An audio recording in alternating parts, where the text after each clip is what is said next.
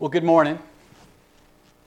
It is uh, the Lord's Day, most importantly. It, it is also, we recognize Memorial Day weekend, and if the various patriotic holidays, if I may, are not clear in your mind, quick recap Veterans Day in the fall, we uh, thank those still living who have served or are serving in our nation's military.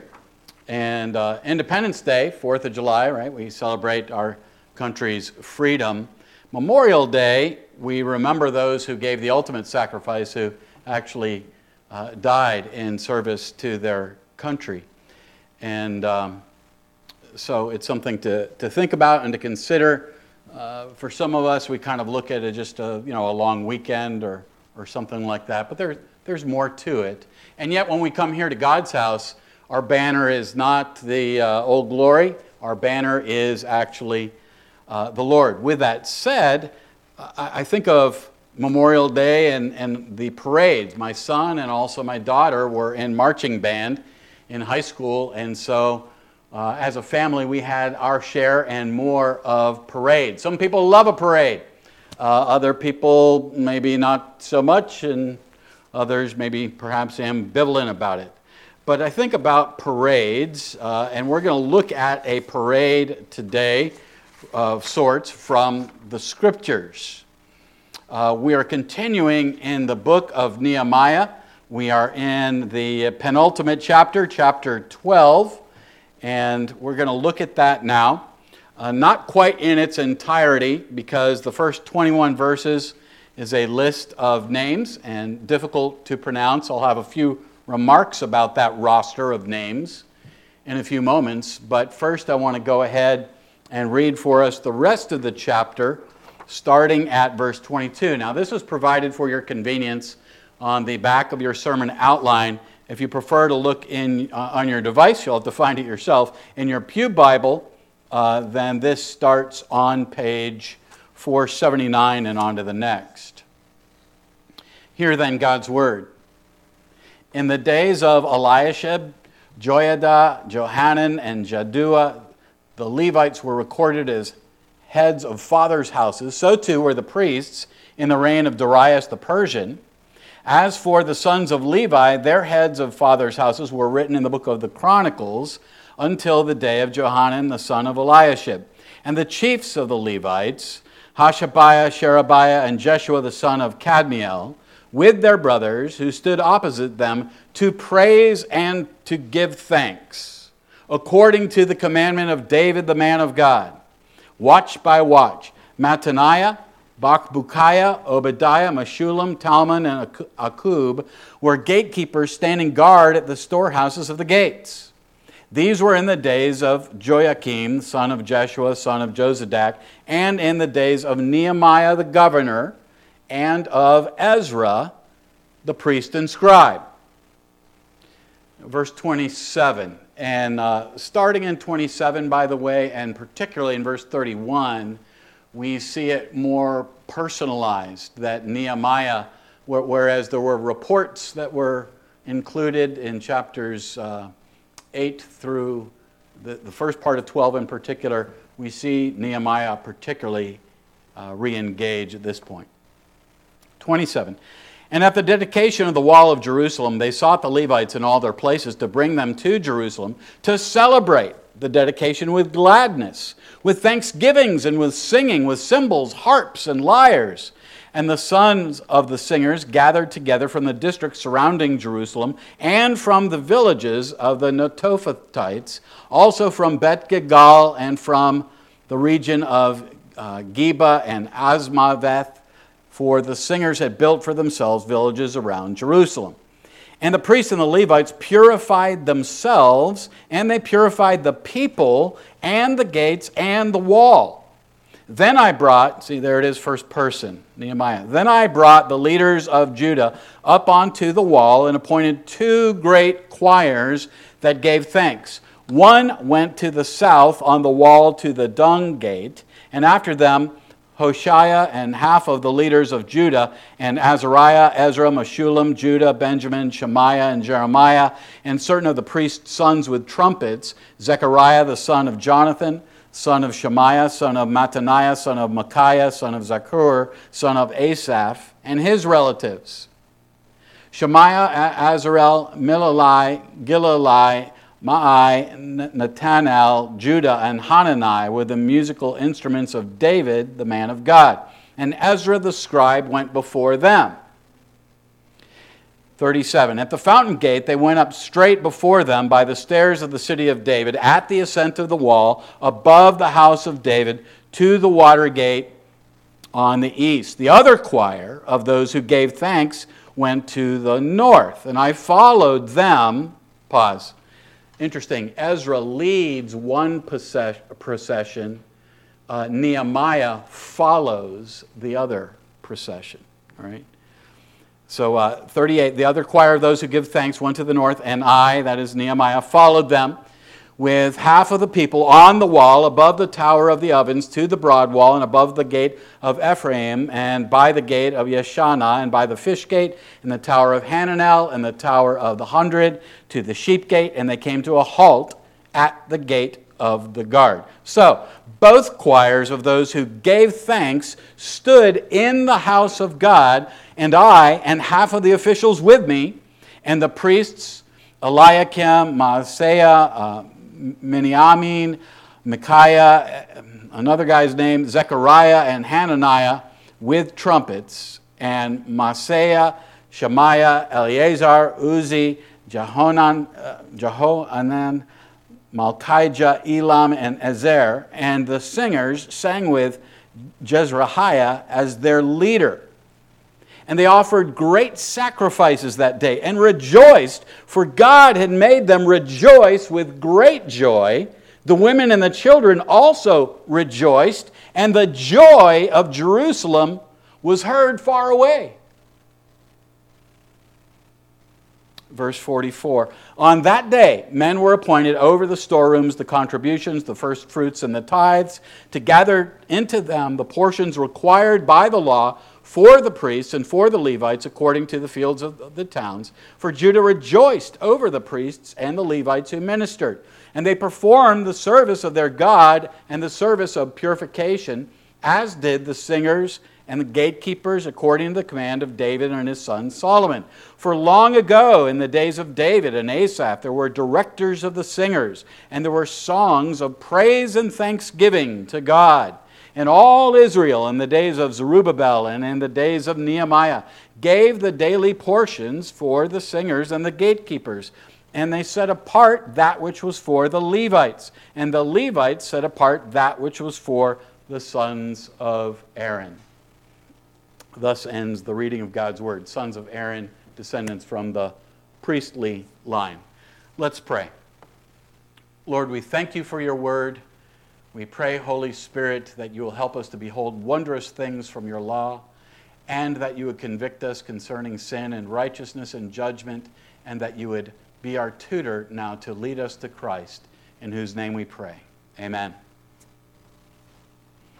All right, so what do we make uh, uh, of this? First, a few comments about the roster of names. I read plenty of names, didn't I? But I didn't read verses 1 through 21, which is almost exclusively names. So, just a few observations as we try to understand what's going on here in this great celebration. And if you don't take anything else away from today, take away this that verse 43 is the key. All right? Verse 43 is the key verse because five times in one verse it talks about the joy of this day, the joy of this scene. But the roster of names, verses 1 through 21, priests and Levites are inclu- included. Levites, again, being sort of assistants to the priests. They were responsible for much of uh, the activities and events and furnishings and, and uh, the sacrificial needs of the house of God. So that's part of who is named here. It's also significant because they remember generations who had gone before, and they're embracing a godly heritage in doing that. I suppose at some of the Memorial Day observances today, um, lists of names of people who gave their lives would be uh, remembered or sometimes read or monuments observed where the names are engraved. And, and this is somewhat similar to that in that they're hearkening back to those who had gone before in the, the history of Israel. Their choir master is named here in verse 42, a fellow named Jezrahiah. Uh, a lay leader, Hoshea, in verse 32, he seemed to, to lead in one direction with Nehemiah the governor, a layperson. Um, oh, I'm sorry, uh, he, he seemed to go the direction, I think, with Ezra, if I have it right. Verse 35, there's a descendant of Asaph mentioned. Remember uh, the songs of Asaph, a number of the Psalms, Psalm 50, and then some other ones, a bunch of other ones as well. So, what we've got here is the scene then is described, particularly in verses 31 through 42. So, we have some of the, uh, the who, some of the where. You know, this group went this way and that group went that way, and you've got the landmarks, the various gates mentioned uh, as they went opposite directions on the wall. Remember, this wasn't a wall like just one brick thick, like your garden wall at home. This was a wall that was many feet thick that uh, served as sort of a, a fortress, a barricade against any invading army, and so the people could walk on top. Contrary to what the opponents had said chapters ago when they began the work of rebuilding the wall, what, was, what did the opponents say about the wall? Oh, look at their crummy wall even so much as a little fox jumped on it, the whole thing would fall down. Well, not so, because people marched on this wall. And we have a raucous parade, what James Boice calls a festive wall walk. That's what's going on in this great scene of the two choirs going opposite directions, singing antiphonally, that sing song back and forth, kind of. Uh, to each other and to the Lord, and they meet up at the temple. That's the important thing, verse 40. They meet up there. So let's look for a moment at the choir's purpose. If we've already talked uh, uh, uh, for a moment about who and the where of all this narrative, what about why? What was the purpose? And if you looked on the back of your sermon outline in particular, I tried to make it ev- evident with the bold print. The choir's purpose is to praise and give thanks to God. It says it many times, right? To praise and give thanks to God. They were to sing songs of thanksgiving. Uh, in verse 8, uh, in the Hebrew, this is the only place that this word is used in this particular form, actually, in the whole Old Testament. It's related to a common word the word for hand, and so it literally means to throw hands. Now, young people today talk about throwing hands, they mean a fist fight, fisticuffs. That's not what's talking about here in, in the Hebrew in Nehemiah, but gesturing in praise, to revere or worship God with outstretched hands. That is what the picture is here. So they were to praise and give thanks to God uh, according to the commandment from King David. He's mentioned twice in this passage, verses 24 and 45. And so, what, King, what did King David have to do with it? Well, he kept exhorting God's people to sing praise to God, right? Didn't he? And uh, we don't know exactly what these two choirs sang as they went their opposite routes on the wall. Some have suggested, if you're a jotter and want to look them up later, a couple of Psalms, Psalm 48 and 135, uh, that they might have been particularly fitting for this scene because they talked about the holy city, the city of God. Uh, Psalms 48 and 135. What else do we get from King David with regard to worship and praise? Well, there are 24 divisions of priests that are recorded in First Chronicles chapter 24, and so uh, perhaps David had something to do with that. So the commands of King David were significant to the people of that day, and similarly, the commands of Scripture are significant for us in worship still today. Uh, in our circles, we refer to sometimes to what we call the regulative principle of worship. The regulative principle of worship is, in essence, that God's word prescribes uh, or commands what is to be included in proper worship. Uh, praise and thanksgiving is appropriate. Singing is, thank, is appropriate according to God's word. The reading of Scripture, give attention to the public reading of Scripture. Prayers and offerings and uh, the sacraments and on and on.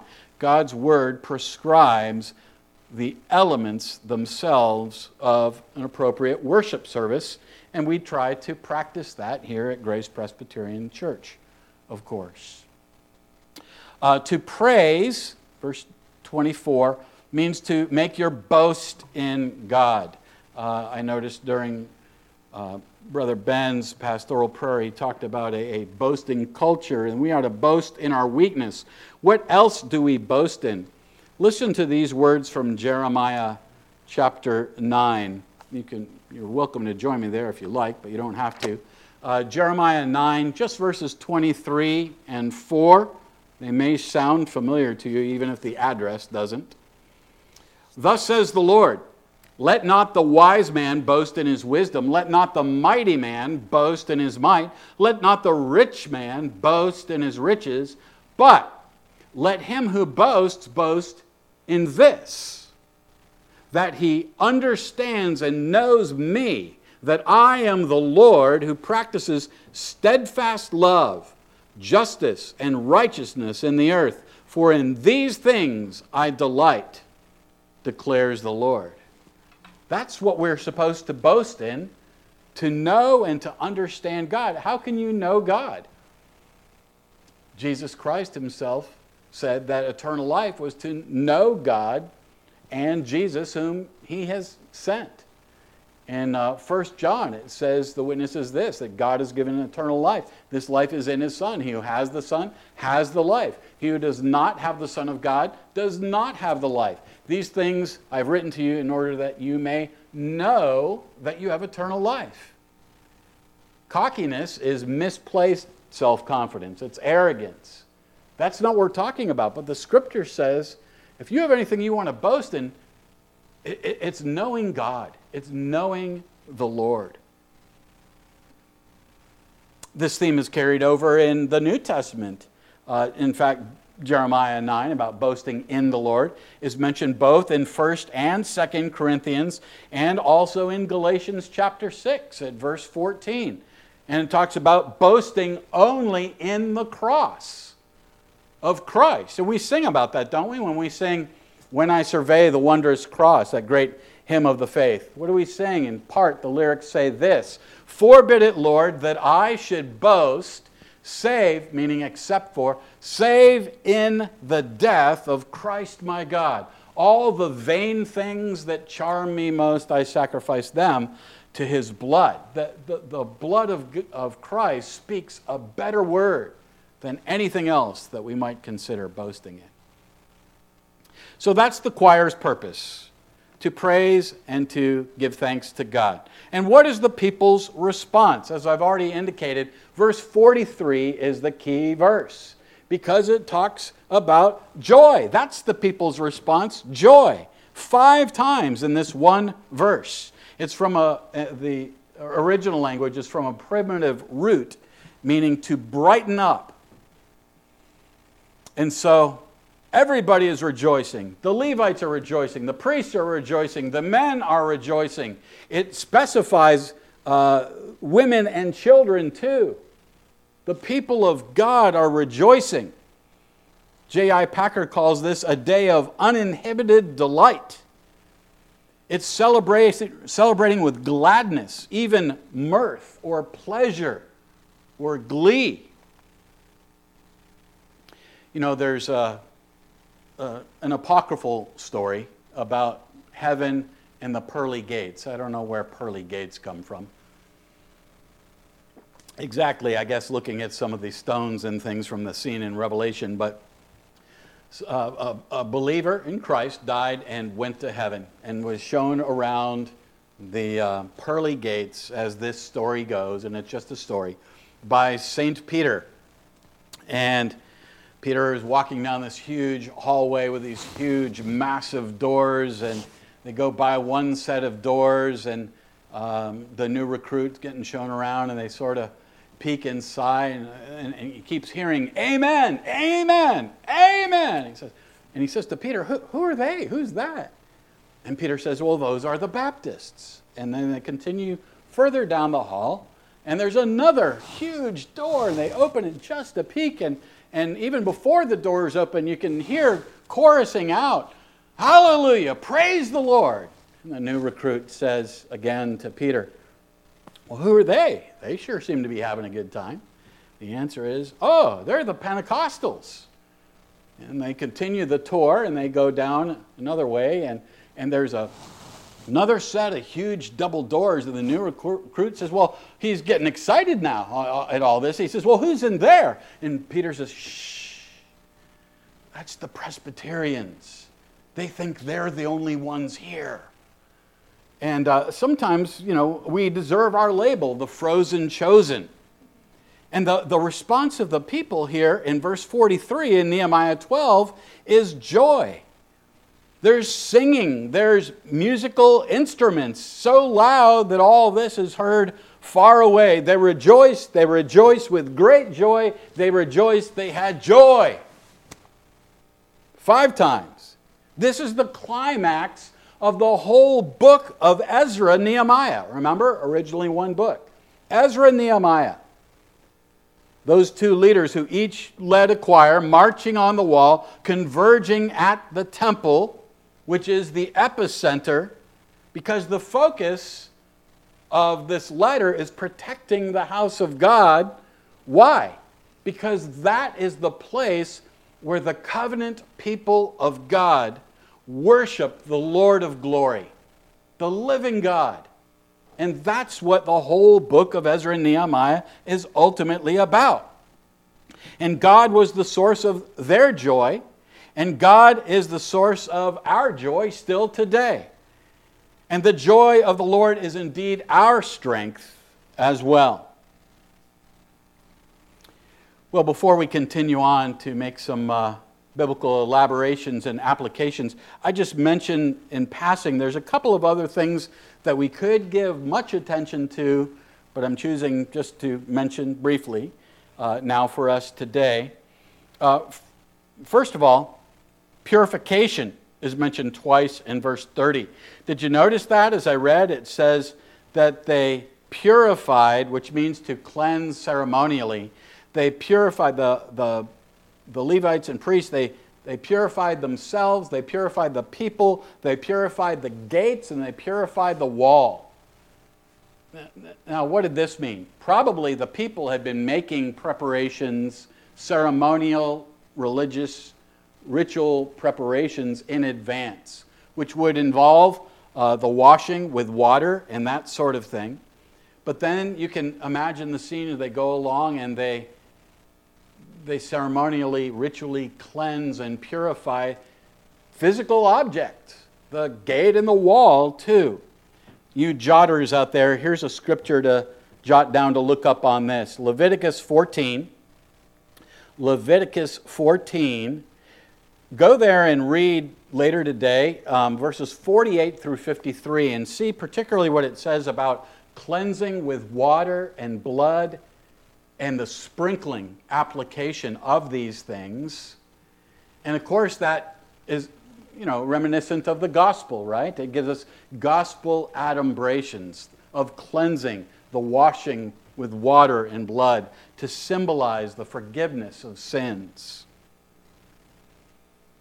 uh, in Leviticus 14, specifically, that's about making atonement for a house, and this is all leading up to the house of God.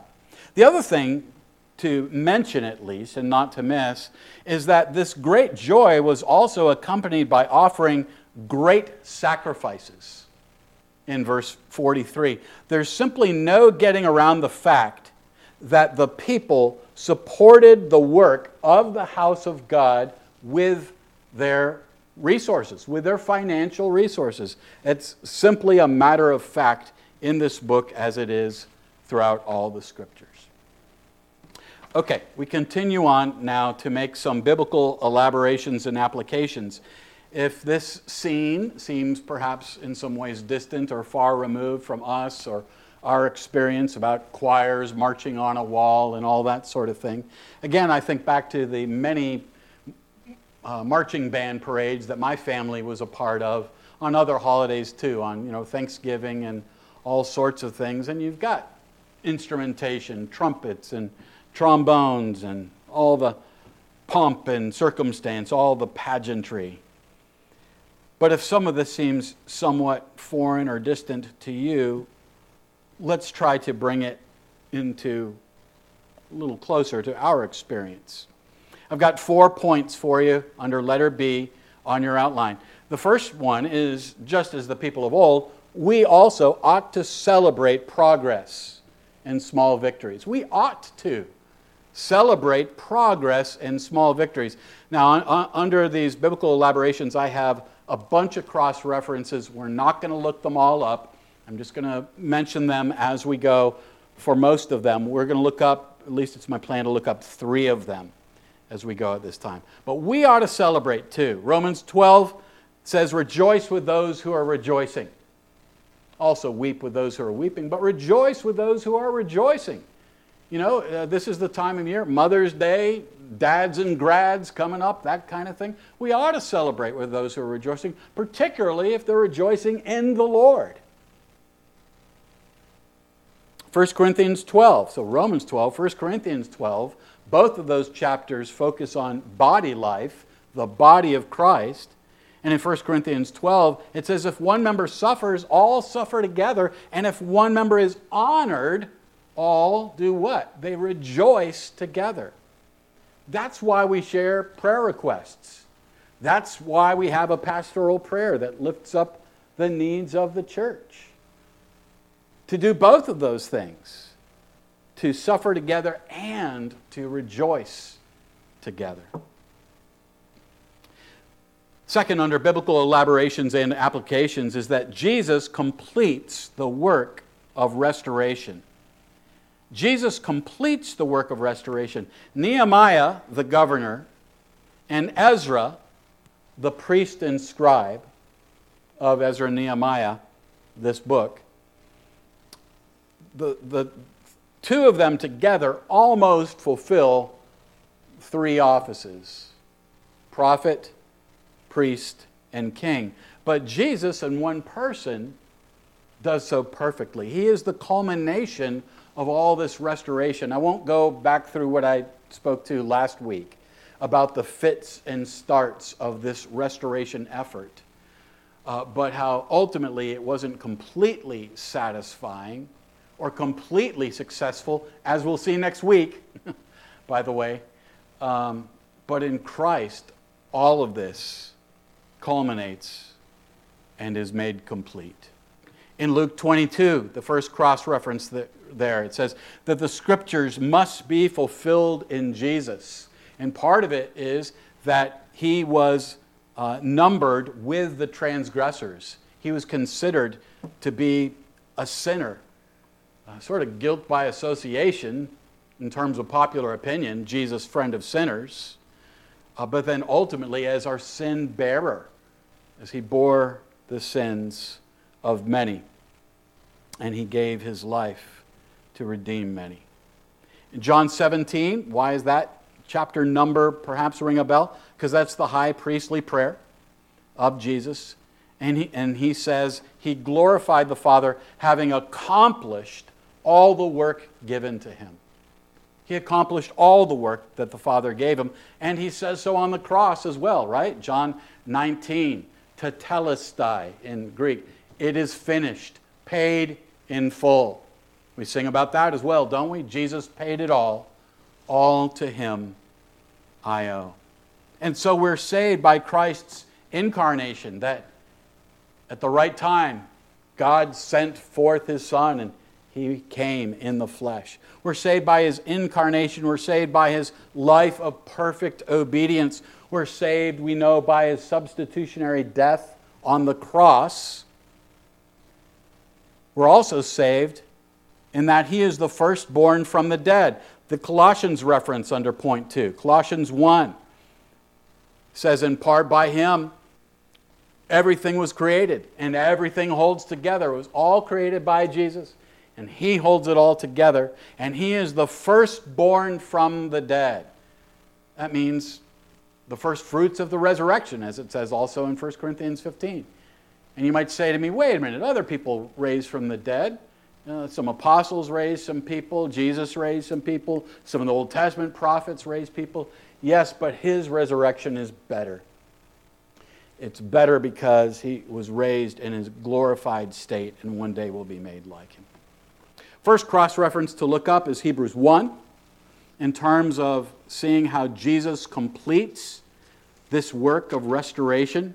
Hebrews 1 opens with this Long ago, at many times and in many ways, God spoke to our fathers by the prophets, but in these last days, He has spoken to us by His Son, whom He appointed the heir of all things, through whom also He created the world. He is the radiance of the glory of God, the exact imprint of his nature. And he upholds the universe by word of his power. After making purification for sins, he sat down at the right hand of the majesty on high, having become as much superior to angels as the name he has inherited is much more excellent than theirs the last days. We're in the last days. We've been in the last days since the time of Christ. It speaks of Christ being part of creation again, of purification from sins again, that he sat down because when he said, It is finished, the work of redemption had been consummated and completed. Jesus completes the work of restoration. Number three, under these biblical elaborations, what we're doing here is we're interpreting Scripture with Scripture. And we're seeking to live it out, to understand it, to believe it, to worship God ourselves, and to implement it and pr- practice it in our lives where we can. It is good to give thanks to the Lord. It says so in Psalm 92, where it also mentions His mercy or His steadfast love. Once again, that word keeps popping up, that word for God's special, redeeming, covenant love for his people. You may know it, Hesed. And then the, the, the famous short, pithy, terse passage at the end of 1 Thessalonians 5. Rejoice always, pray without ceasing, give thanks in all circumstances, and don't quench the spirit. All these imperatives spat out in rapid order and yet, there's also one word of explanation tucked in there, isn't there? Rejoice always, pray without ceasing, give thanks in all circumstances. Why? We have an explanatory note in 1 Thessalonians 5. For this is the will of God in Christ Jesus for you. I think last only last week I said there's four places that make the will of God explicit in the New Testament. This is one of them rejoicing always and giving thanks in all circumstances is God's will for his people in Christ Jesus. It's not my opinion, it's black and white in Scripture. How are you doing with that? Are you giving thanks to him in all circumstances or only the ones to your liking? And last, let's rejoice in the Lord. Let's rejoice here at Grace Presbyterian Church. Here, when we are in the midst of a global pandemic. Here, when we had to pivot to online ministry, just like most every other church in America and others around the world. Let's rejoice in the Lord even in difficult times. Uh, in Psalm 33, it opens with this Shout for joy in the Lord, O you righteous. Praise befits the upright. Befits, it's fitting. Give thanks to the Lord with the lyre. Make melody to him with the harp of ten strings. Sing to him a new song. Play skillfully on the strings with loud shouts. For the word of the Lord is upright, and all his work is done in faithfulness. He loves righteousness and justice. The earth is full of that steadfast love of the Lord. Everybody loves a parade, right? Not everybody. I remember being at so many of those parades out of respect to my son's participation, in particular, my son having his own ambivalence about his own participation. I, we had some regular parade routes, and for some it was a festive gathering, and they loved it. And for other homeowners, that on certain appointed days of the year, you could see them battering down the hatches. They didn't like the noise. And I wonder in the day of Nehemiah, and they said, This is what we're going to do. We're, we're, we're, going to have a parade. We're going to form two choirs. Some of y'all go, go this way. Some of us are going to go that way. We're going to meet in the middle. We're going to pray and we're going to rejoice loud. There's going to be singing. There's going to be instrumentation, blow the shofar, and all kinds of stuff. It's going to be awesome because God is awesome in this place. And I bet that really engaged the heart and the mind and the emotions of many of the believers. And I bet other people went, oh, I don't like that loud stuff. I don't like that. It's not my cup of tea. And you know, we're like that in the church too sometimes, aren't we? Uh, we're only singing hymns today. I like it better when we sing the indelible grace stuff. Or uh, we're singing out of the songbook. I, you know, I, why, don't, why can't the pastor of us just stick to the hymnal?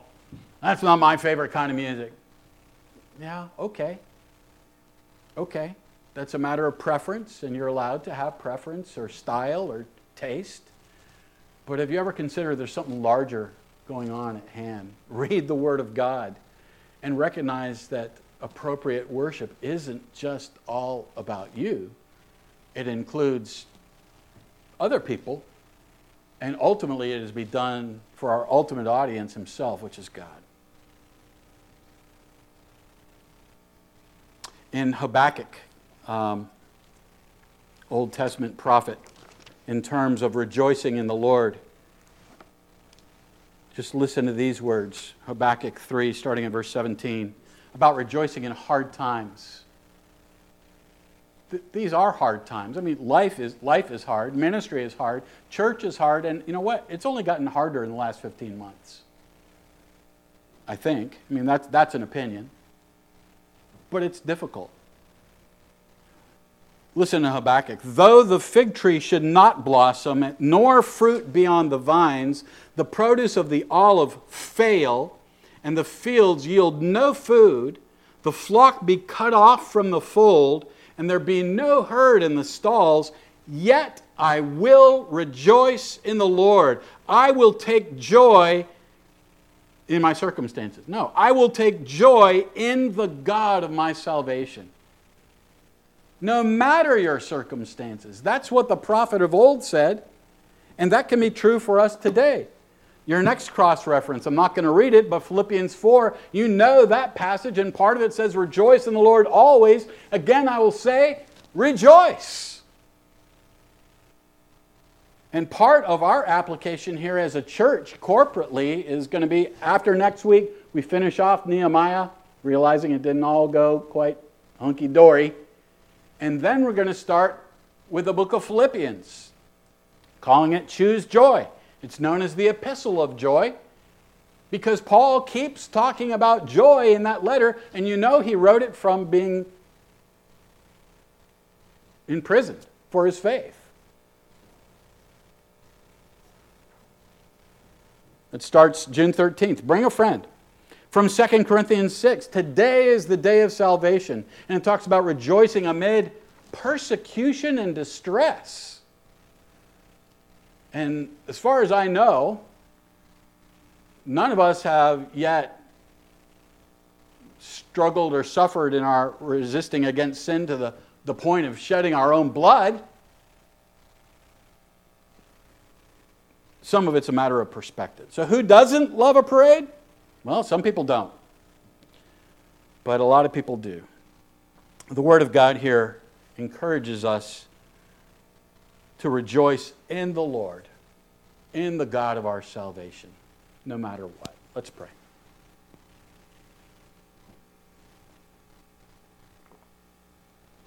Lord, would you work joy in our hearts? Not, I don't know if I may make a distinction before you, Lord, in prayer. Happiness seems to be more fleeting and more circumstance based.